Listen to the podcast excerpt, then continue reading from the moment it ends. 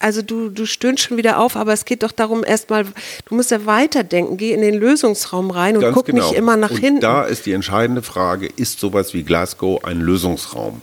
Oder aber ist das das genaue Gegenteil, dass da mit einer Showveranstaltung äh, ein Thema, was wirklich wichtig ist, Ja. eben nicht gelöst wird, Ja. sondern so durch. Das ist, sagt Greta. Greta hat das relativ klar gesagt. In dem Moment, wo Boris Johnson auf einer Bühne steht und sagt, wir müssen das Klima retten, bin ich raus. Mhm. Ich glaube dem einfach kein Wort.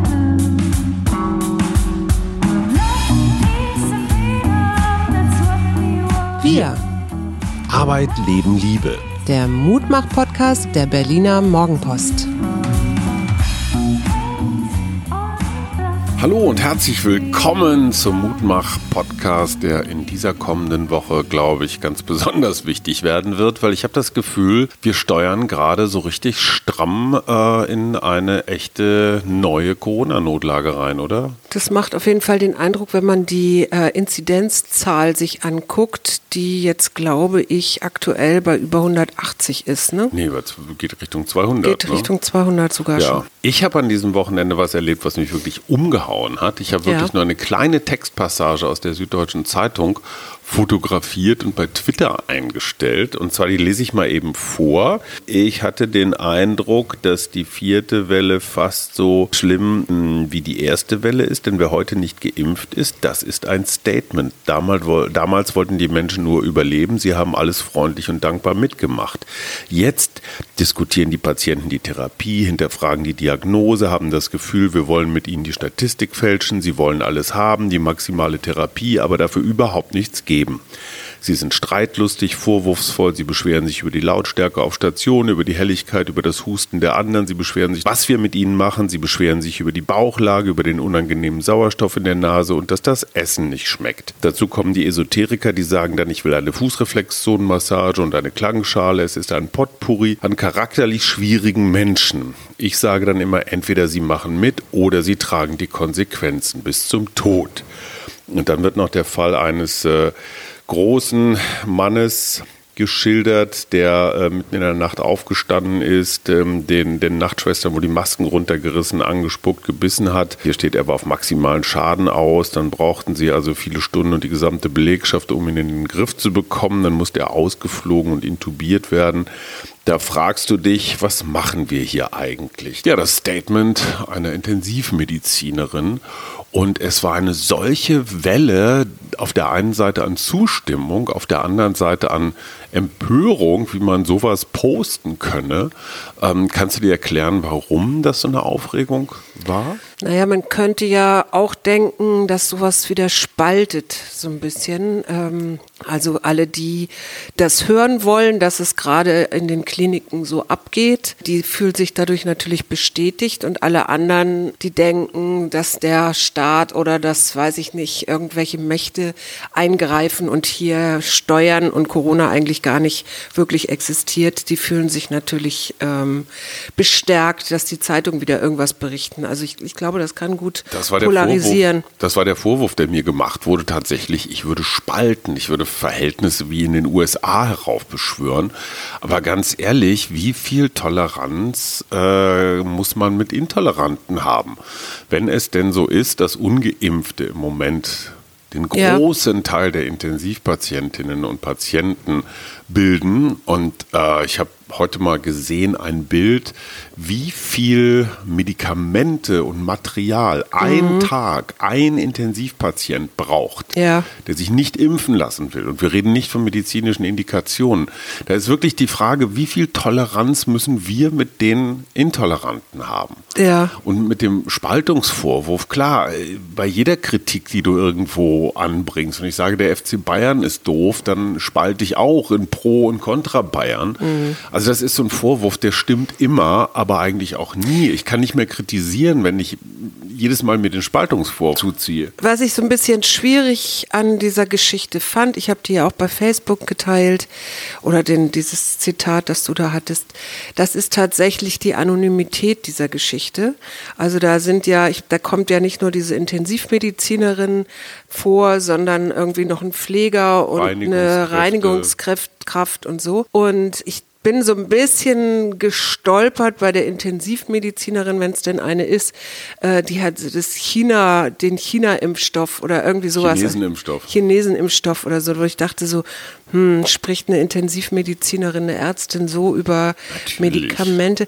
Naja, vielleicht. Also das fand ich so ein bisschen schwierig, muss ich ganz ehrlich sagen, weil da kannst du Leuten natürlich auch Sachen, ähm, also du kannst ja alles Mögliche drucken, weil es kein, steht ja kein Name davor. Ja, aber niemand traut sich mit, mit ganzem Namen äh, für sowas einzustehen, weil dann geht der Shitstorm nämlich richtig Ja, ja, los. dann geht ne? der also der Leserbrief, äh, was früher der Leserbrief war, ist heute die Morddrohung. Mhm. Und äh, das, was Ranga Yogeshwar in der wirklich guten Wochenendfolge gesagt hat, in der Helmholtz-Gesellschaft, wo man ja viel Zahlen und Statistiken und sowas hat, sagen die, das größte Problem ist es, Personal für die Krankenhäuser zu kriegen. Ja. Weil die Mitarbeitenden keine Lust mehr haben, sich mit Menschen auseinanderzusetzen, offenbar jedenfalls, die eigentlich gar keinen Bock auf Behandlung haben, Ja. die alles hinterfragen. Beziehungsweise die dann, so eine- dann sagen, jetzt müsst ihr mir aber helfen, weil ich bin ja jetzt krank. ja, also so, ne? wo, wo, wo letztendlich keine Kooperation der Patienten Mhm. da ist, sondern eher so eine, so eine Sabotagementalität. Ja, Sabotage oder so eine Service-Mentalität auch. Ne? Ja, und das Interessante war mit einem, äh, auch noch ein Doktor, Dr. Daniel, habe ich mich dann nochmal so in den Infight begeben. Der sagte, Sie haben doch eine Verantwortung als Journalist und Sie wissen doch, was Sie tun. Wissen Sie, was Sie da anrichten? Und ich sage, nein, ich weiß nicht, was ich da anrichte, sondern ich gebe einfach nur etwas wieder. Und ich finde, wir sollten einfach mal dieses Toleranzparadox, also ne, Karl Popper diskutieren. Und dann kriegte er Zustimmung von, von seiner Blase sozusagen. Und irgendwann wurde ich dann als Systemling bezeichnet und als Klopapierhamsterer. Damit war also am, am Wording war klar, wo die stehen. Ne? Weil Ja, das ist eine, so eine schöne Bewertung auch, ne? Und ich finde, man, so, wir Gut. sollten mal raus aus den Bewertungen auch. Also Gut, das ist jetzt eine dann so diskussionskulturelle Frage. Ja, ja, aber das ist ja so ein Neben, Nebenprodukt, äh, dass dann plötzlich so eine Wertung da reinkommt. So, machen wir einen Haken dran, Ja. äh, stellen allerdings fest, dass die Debatte ruppiger wird. Ja. Und wenn man sich anguckt, dass in Sachsen zum Beispiel jetzt eine 2G-Pflicht landesweit gilt, dass die Österreicher das sehr viel Na, Frau Giffey fordert das für Berlin auch, ne? Ja, und die Also- Frage ist tatsächlich, äh, kann eigentlich diese Regierung, die, die es ja gar nicht mehr gibt, ähm, kann die eigentlich jetzt in den nächsten Wochen noch irgendwas tun? Ne? Und die Ministerpräsidenten müssen ja auch noch alle mitmachen. Na, die Ampel ist ja wohl auch am Nachbessern. Die hatten ja, das wollten das ja jetzt auslaufen lassen, die Maßnahmen, aber ich glaube, es geht jetzt doch wieder in eine andere Richtung, wenn ich das richtig lese. Naja, aber ohne einen gewählten Kanzler und vereidigte Ministerinnen und Minister ist das alles ein bisschen schwierig. Ja. Also für den Fall, dass wir ein bisschen anders klingen als sonst, das nur einfach mal kurz als technischer Hinweis. Ich habe mich technisch ein wenig äh, ja, aufgerüstet und wir sitzen zum ersten Mal auf dem heimischen Sofa. Eigentlich müsste man mal ein Foto machen, aber ich bin mobilen- heute nicht fotofähig. mit mobilen Geräten. Und äh, das liegt daran, dass ich demnächst eine Podcast-Serie im Ruhrgebiet für die Brost-Stiftung aufzeichne und deswegen mich einfach mal fit machen muss, was so mobile Einsatzgeräte angeht. Schatz, erzähl mir irgendwas Schönes vom Wochenende. Vom Wochenende. Ich wollte eigentlich erstmal dich fragen, wir haben ja eine kleine Challenge. Wir haben ja in der letzten Montagsfolge äh, beschlossen, dass wir versuchen, möglichst plastikarm ähm, diesen Monat zu gestalten. Und ich wollte einfach mal hören, wie, dir, wie es dir damit geht. Ich stelle fest, dass es zumindest was mein Leben angeht, nahezu unmöglich ist. Also wenn ich hier in einen Supermarkt gehe und zum Beispiel ein bestimmtes Gemüse kaufen möchte und es gibt es einfach nur in einer Plastikverpackung. Dann gibt es jetzt zwei Möglichkeiten. Entweder ich kaufe das Gemüse nicht, okay, kann man machen. Oder aber ich fahre irgendwo hin, womöglich weit hin, wo es dann das Ganze Oder auf den Markt. Ja klar, aber auf jeden Fall, ich verlasse den Supermarkt und fahre irgendwo anders hin.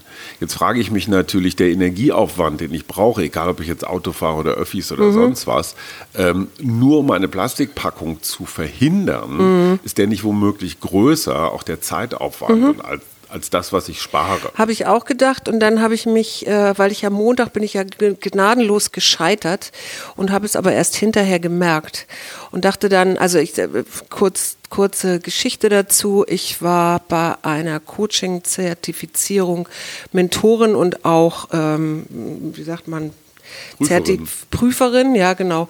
Und dann brauchten wir dringend ein Mittagessen irgendwann und dann bin ich losgetobt wie alle, äh, bin in den Supermarkt gegangen, habe eingekauft und hatte, dachte hinterher, ach scheiße, jetzt habe ich hier, ich weiß gar nicht, Couscous-Salat in Plastik und mhm. noch irgendwas.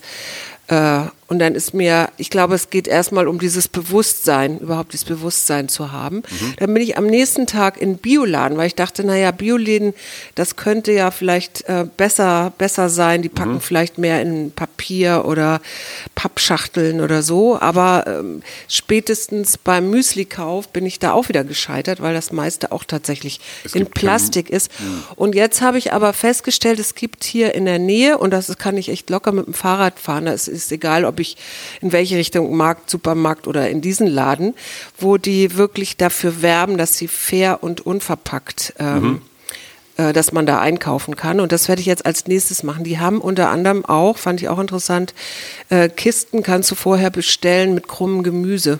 Mit Inklusionsgemüse. Mit Inklusionsgemüse. Also genau. das, was nicht schön genug ist für die klassische Auslage. Genau, was aber auch nicht in Plastik eingepackt die ist. Die krumme Möhre. Weil ich bin tatsächlich, ja. ich habe den Brokkoli gestern liegen lassen, weil der Brokkoli, auch der Bio-Brokkoli im Supermarkt äh, in Plastikfolie einge. Ich finde, Brokkoli kann man eigentlich auch gerne immer liegen lassen. Völlig überschätztes ja. Gemüse. Ja, nun gut, aber es ist, äh, also es ist nicht so einfach. Ich bin, ich, was ich aber schön finde daran, also jetzt an unserer kleinen Challenge ist, dass mir da mal bewusst wird, also mir wirklich mal so vor Augen geführt wird, was eigentlich alles in Plastik ist, ja.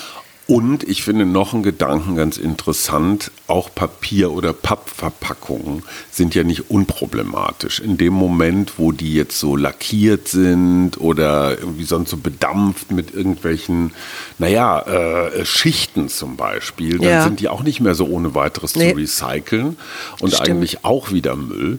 Und ich habe mal irgendwo gelesen, vielleicht hat einer der Hörerinnen oder Hörer da genauere Informationen, dass eine Papiertüte, die du auch noch wahrscheinlich teurer bezahlst, wenn du eine brauchst überhaupt. Natürlich gehen wir immer mit den guten Baumwollbeuteln los. Ja, aber dass diese Jute. Papiertüte eine deutlich schlechtere Ökobilanz hat als eine Plastiktüte. Mhm. Und ich weiß nicht, ob in der Ökobilanz auch das mhm. Recycling oder eben nicht-Recycling damit drin ist. Ja, wäre also auf, jeden Fall mal, auf jeden Fall mal ganz interessant. Zuverlässige Quellen hat immer her damit. Tatsächlich gibt es ja auch jetzt so eine Nachfrage, also die Nachfrage nach Holz steigt, mhm. weil tatsächlich, äh, ja, Papier, nein, weil die CO2-Bilanz mit Beton, darüber haben wir ja schon viel mhm. geredet, bei Holz ist es eben anders und der Holz wird wieder so ein Rohstoff, der im Kommen ist. Und was ich spannend finde, in Hamburg bauen sie ein ganzes Hochhaus aus ja. Holz. Und jetzt haben wir aber ein Problem, weil das Symbol des Waldsterbens ist die äh, Borkenkäferin. Fichte. Ah. Ne? Die Fichte. Und früher hat man ja, das ist ja der Grund, warum wir so viele Fichten angebaut haben, die eigentlich ja so ein Hochgebirgsbaum sind, mhm. aber hier äh, halt äh, ja ganze Wälder oder wachsen Monokulturen. Halt schnell, ne? Genau, die wachsen schnell und die wachsen und schön gerade. Mhm. Genau. Was haben wir aber im, was macht den deutschen Wald zum deutschen Wald? Was ist äh, da? Seine Vielfalt. seine Mischwald, Vielfalt, der Mischwald Buche, und die Buche und die Eiche. Ah, ne? ja. Buche und Eiche. Und das sind ja auch beides zwei Bäume, die man gut zum Bauen benutzen kann. Aber die wachsen noch langsamer, und, oder? Ja, also die Buche wächst langsamer und die wächst natürlich auch ein bisschen komplizierter, weil sie, äh, weil da Äste mehr Äste rauskommen mhm. und dann trocknet sie auch langsamer und und und. Aber es gibt jetzt eine neue Methode, wo du quasi so dünne, äh, also so, so eine Art Furnierschichtholz machst mhm. aus Buche.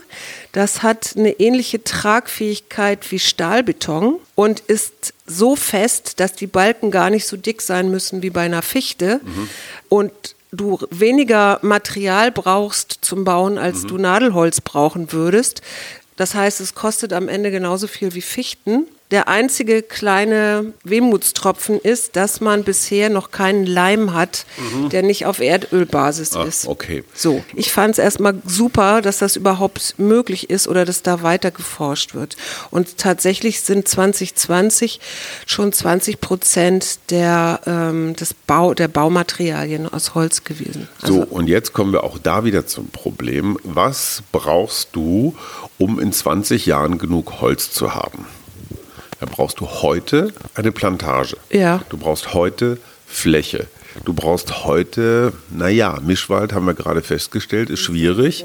So, das heißt, irgendwo müssen diese Bäume stehen und diese Bäume müssen auch gefällt werden. Das, was Peter Wohlleben äh, ja völlig zu Recht anspricht, also, dass wir gar keine Wälder mehr haben, sondern im Wesentlichen Holzplantagen.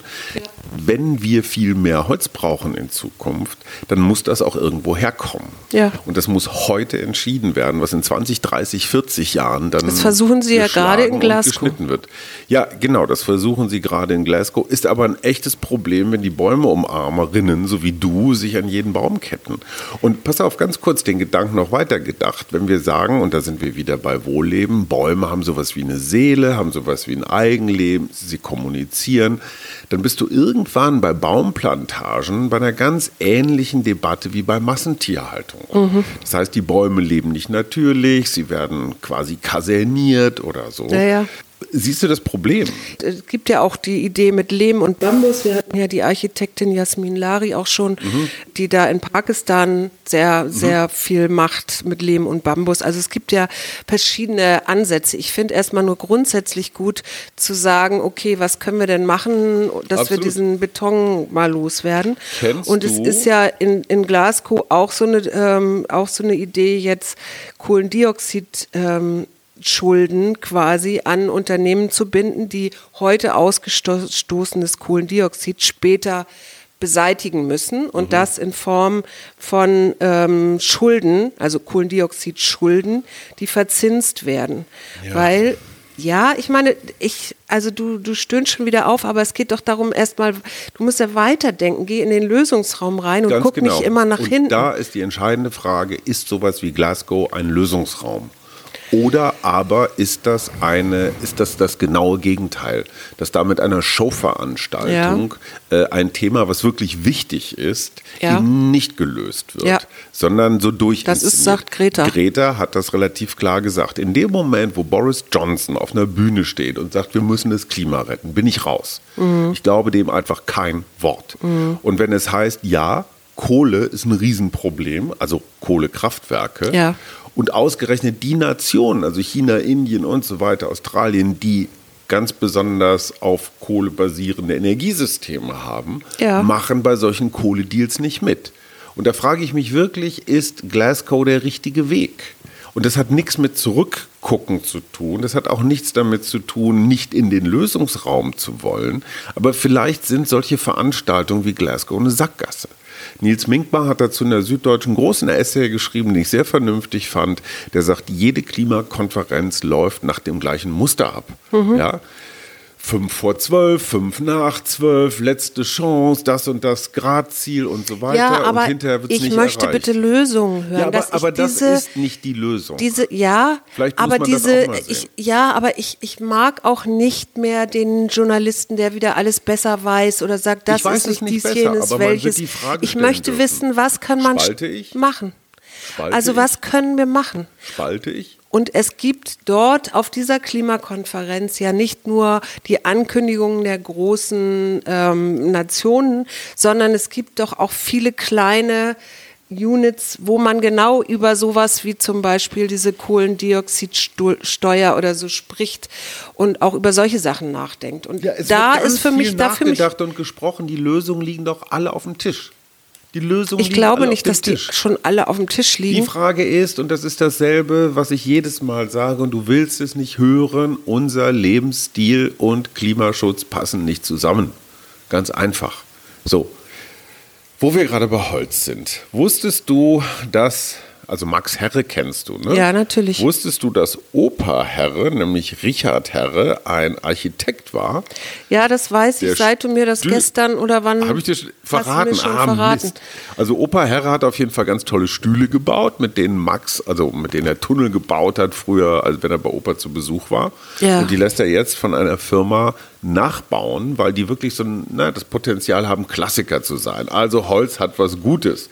Und Francis Kere, kennst du den? Architekt aus Burkina Faso. Ja. Da geht es um Kreativität beim Bauen. Und da sind wir bei Lösungswegen. Mhm. Der sagt, bei uns in Burkina Faso haben wir noch sehr viel Freiheiten, wie wir bauen können. Mit Lehm, mit Holz, so und so und Mhm. so. ihr im Westen allen voran Deutschland, ihr seid so durchgeregelt Ja. mit euren ganzen Vorschriften, ne, die ja auch alle für sich genommen Sinn machen. Ne? Da Ja. gibt es dann Feuer und Stabilität und TÜV und hier und da und noch irgendwas. Das führt dazu, dass die Häuser, und ich meine, hier in Berlin sehen wir das, sehen irgendwie alle gleich aus. Ja, weil die halt nur noch so, so Du meinst jetzt diese modernen gebauten Ja, Häuser, weil und- ich denn bei den Archi Altbeugen kann ich dir nicht folgen. Nein, aber er sagt, in Burkina Faso Mhm.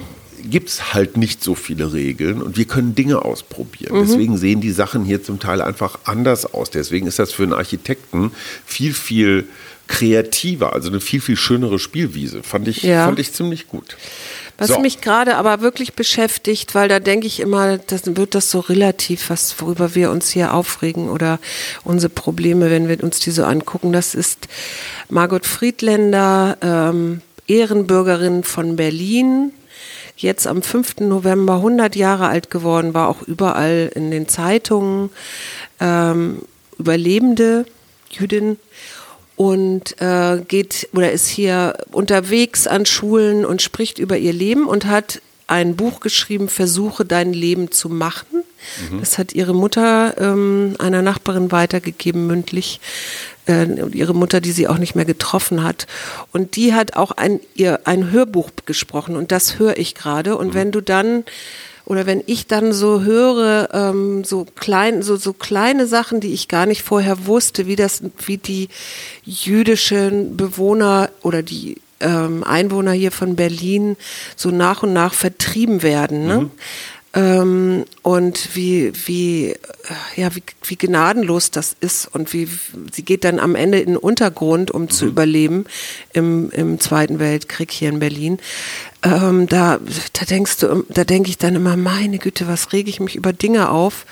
Ähm, was ist das für Pillepalle, wenn ich darüber nachdenke, wir haben jetzt November, ich wäre im November äh, darauf angewiesen, dass Leute mich verstecken, damit ich hier äh, überleben kann. Dazu passt ein Buch von David Badiel, Badiel mh, und die Juden, Fragezeichen heißt das. Ja. Und der macht einen sehr interessanten Punkt. Ähm, unser lieber Zuhörer der ersten Stunde, Wolfgang, bereitet sich ja schon heftig vor auf seinen Einsatz. So viel dürfen wir verraten. Äh, in den, um die Weihnachtstage herum wird es wieder ein Hörer-Experten-Solo geben. Letztes Jahr Werner, dieses Jahr Wolfgang. Wolfgang möchte gerne über Identitätspolitik reden, was ich ein super tolles Thema finde. Ja. So, und hier das Beispiel. Als im April die Nominierungen für den Preis der Leipziger Buchmesse bekannt gegeben wurden, ne, also nur die Nominierung, hat, ähm, haben Aktivisten kritisiert, dass sich unter den Nominierten keine schwarzen Autorinnen, ähm, Autoren, also People of Color befänden. Im Sinne von, das ist jetzt hier irgendwie diskriminierend. Und das Interessante ist, ähm, es war zum Beispiel Dan Diner einer der Nominierten und Dan Diner ist jüdischen Glaubens. Ja. Und äh, es ist nicht allein die Hautfarbe, die für Diskriminierung sorgt. Und David Badiel kümmert sich genau um dieses Thema. Menschen jüdischen Glaubens werden als Teil der weißen Mehrheitsgesellschaft, also ich sag mal der Kolonialisten wahrgenommen. Und das, was du gerade erzählst von Ja. Frau Friedländer, das ist ja genau das, ähm, was jüdische Menschen hier in Berlin und überall in Deutschland, in Europa erlebt haben. Sie Mhm. sind nicht nur diskriminiert worden, sondern sie sind, sie sind ermordet worden. Ja, sie sind aus, ausgeschlossen worden und dieses wirklich sehr nah, also das ist ja ein Teil dieser Bevölkerung hier gewesen. So, aber ne? wenn man gegen Diskriminierung kämpft, Ja. dann kann man nicht nur sagen, Menschen irgendeiner Hautfarbe Nein, nein, sind sondern auch Glaubens- diskriminiert, sondern das ist einfach das breiter. du, das findest du ja auch Und weltweit, sagt, ob das Kurdenproblem in der Türkei oder die Muslime in, ähm, in Indien oder also Bei den Juden ist es nochmal noch mal gravierender, weil Ja. sie sich optisch nicht unterscheiden. Nee. Ja, man denkt immer, die sind, naja, auch er ist, glaube ich, selber, der Autor ist selber auch. Na ja, klar. Also so und, und, und das wirklich Interessante daran ist, dass das ein weißer Fleck ist auf unserer Diskriminierungskarte. Ja. Und das passt einfach dazu. Wenn ich mir überlege, über 200 Menschen sind in den letzten Jahren Opfer rechtsradikalen Terrors geworden. Mhm. Über 200 Tote in Deutschland mhm. infolge von rechtsradikalen Angriffen. Ja. Ja, und wir reden nicht nur vom NSU, wir reden von vielen, vielen anderen Fällen. Viele davon werden gar nicht publik und ich finde, man kann es nicht häufig genug sagen. Stimmt. So, wo wir gerade über Weihnachten geredet haben, es naht ein weiteres Drama. Hm wir können unsere Weihnachtsgeschenke womöglich nicht in der gewohnten Menge und Güte verteilen, weil die Nachschubprobleme, ob das die Chips für die Computer sind, ob es die Schokolade Aber für das die ist doch wieder schön, da kann man doch wieder neue Suse, Experimente starten. Suse, du denkst viel zu kreativ und lösungsorientiert. Drama. Drama. Weihnachtsgeschenke fallen also aus. Ich, du liest ich es verstehe überall, das, die Lieferketten Ich verstehe das noch am ehesten für die Kinder, Matratzen, aber ansonsten Waschmaschinen, Spielzeug, Mode, Deko, Smartphones und Tablets, alles bedroht, weil die Lieferketten wegen Corona oder sonst was gerade ähm, unterbrochen Du, aber wir, sind. man kann ja auch äh, seine Mitmenschen beschenken mit anderen Dingen. Man muss ja nicht, äh, muss ja nicht geschenken. Ja, zum Beispiel, du kannst was singen. Oder wir haben ja überlegt, ob wir Heiligabend mit in die Wärmestube gehen. Aber nicht zum Wärmen. In Neukölln. Und, und vielleicht da noch ein äh, Gericht vorher vorbereiten. Oder ich habe eine äh, oder eine, ein paar Freunde, die die so ein bisschen allein sind, einladen und äh, ein schönes Weihnachten zusammen feiern. Also insofern. Wir haben noch neulich über Geldanlagen gesprochen, ne? Ja. Ich finde, wir sollten ein Konto auf der Samenbank einrichten. Die Was Euro für Samen? die European Sperm Bank in Kopenhagen, so. die von Anne Mette Arnert Lauritzen ähm, geleitet wird, mhm. hat inzwischen 40.000 Kindern das Leben geschenkt. Mhm. Du kannst ja Sperma kaufen. Also ich bin mehr für Pflanzensamen und so, da würde ich mich beteiligen. Gute Samen, schlechte Samen. Was hast du dir für die kommende Woche vorgenommen? Ich kriege ja Besuch und das mhm. wird jetzt ganz spannend, Erzähl. weil mich eine alte Freundin, die ich über 20 Jahre nicht gesehen habe, die in England lebt, ähm, ab morgen besuchen wird bis mhm. Donnerstag. Mhm. Und dementsprechend habe ich so, mich so ein bisschen freigeräumt in meinen Terminen diese Woche. Äh, und darauf freue ich mich total und bin total gespannt, was, also wie deren Leben so verlaufen ist. Mhm. Also wenn, wir waren mal vier Freundinnen und wir sind 1987, kann man sich gar nicht mehr vorstellen, das ist schon so lange her, zusammen auf Zypern gewesen und haben da vier Wochen, waren da vier Wochen im Urlaub. Und ähm, danach haben wir uns alle irgendwo anders hin entwickelt. Und sie ist halt nach England gegangen, hat auch eine Tochter. Lebt aber ich weiß eigentlich, lebt in der Community, genau. Ähm, eine andere Freundin von uns, die ist nach wie vor in Kiel. Und die dritte ist, glaube ich, so gependelt zwischen Hamburg und England und so. Also ich finde das gerade ganz spannend, wie sich so Lebensläufe, ähm, also in früher Zeit begegnet sind, dann auseinanderdividiert sind und jetzt wieder zusammenkommen. Mal schauen. Und am Ende ziehst du wieder dahin, wo du groß geworden bist ist offenbar tatsächlich eine menschliche Regung, höre ich mhm. immer wieder. Du ziehst in deine Geburts- oder Heimatstadt zurück. Mhm. Weil wir gerade unsere, unsere Murano-Glasschale mit den Sinnsprüchen nicht haben, ja. ähm, liefere ich hier einfach mal einen, den ich schnell zufällig Oh, ich habe auch noch einen. Fällt mir gerade auch ein. Okay, ja. dann fang du an. Ich habe einen nämlich von unserer Podcast-Gästin, Expertin am Mittwoch, Anastasia Umrig auf, über die ich mich riesig freue, weil sie wirklich eine große Mutmacherin ist. Sensationelle Frau. Die sagt, äh, die hat in ihrem Buch ein tibetisches Stich, äh, Stichwort, Sprichwort. Nun, da meine Scheune heruntergebrannt ist, kann ich den Mond sehen. Nicht schlecht. Achte auf deine Gedanken, denn sie werden Worte. Achte auf deine Worte, denn sie werden Handlungen. Achte auf deine Handlungen, denn sie werden Gewohnheiten. Achte auf deine Gewohnheiten, denn sie werden dein Charakter. Achte auf deinen Charakter, denn er wird dein Schicksal. Ich glaube, da was dazwischen was nicht.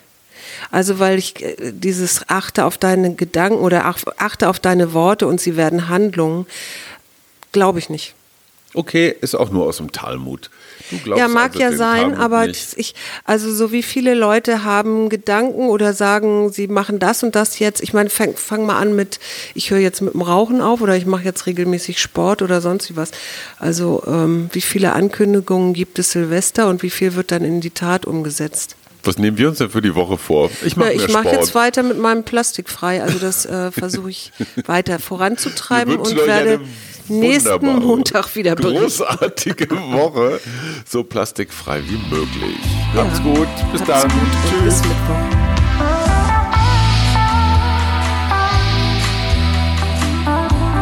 Wir, Arbeit, Leben, Liebe. der Mutmach-Podcast der Berliner Morgenpost.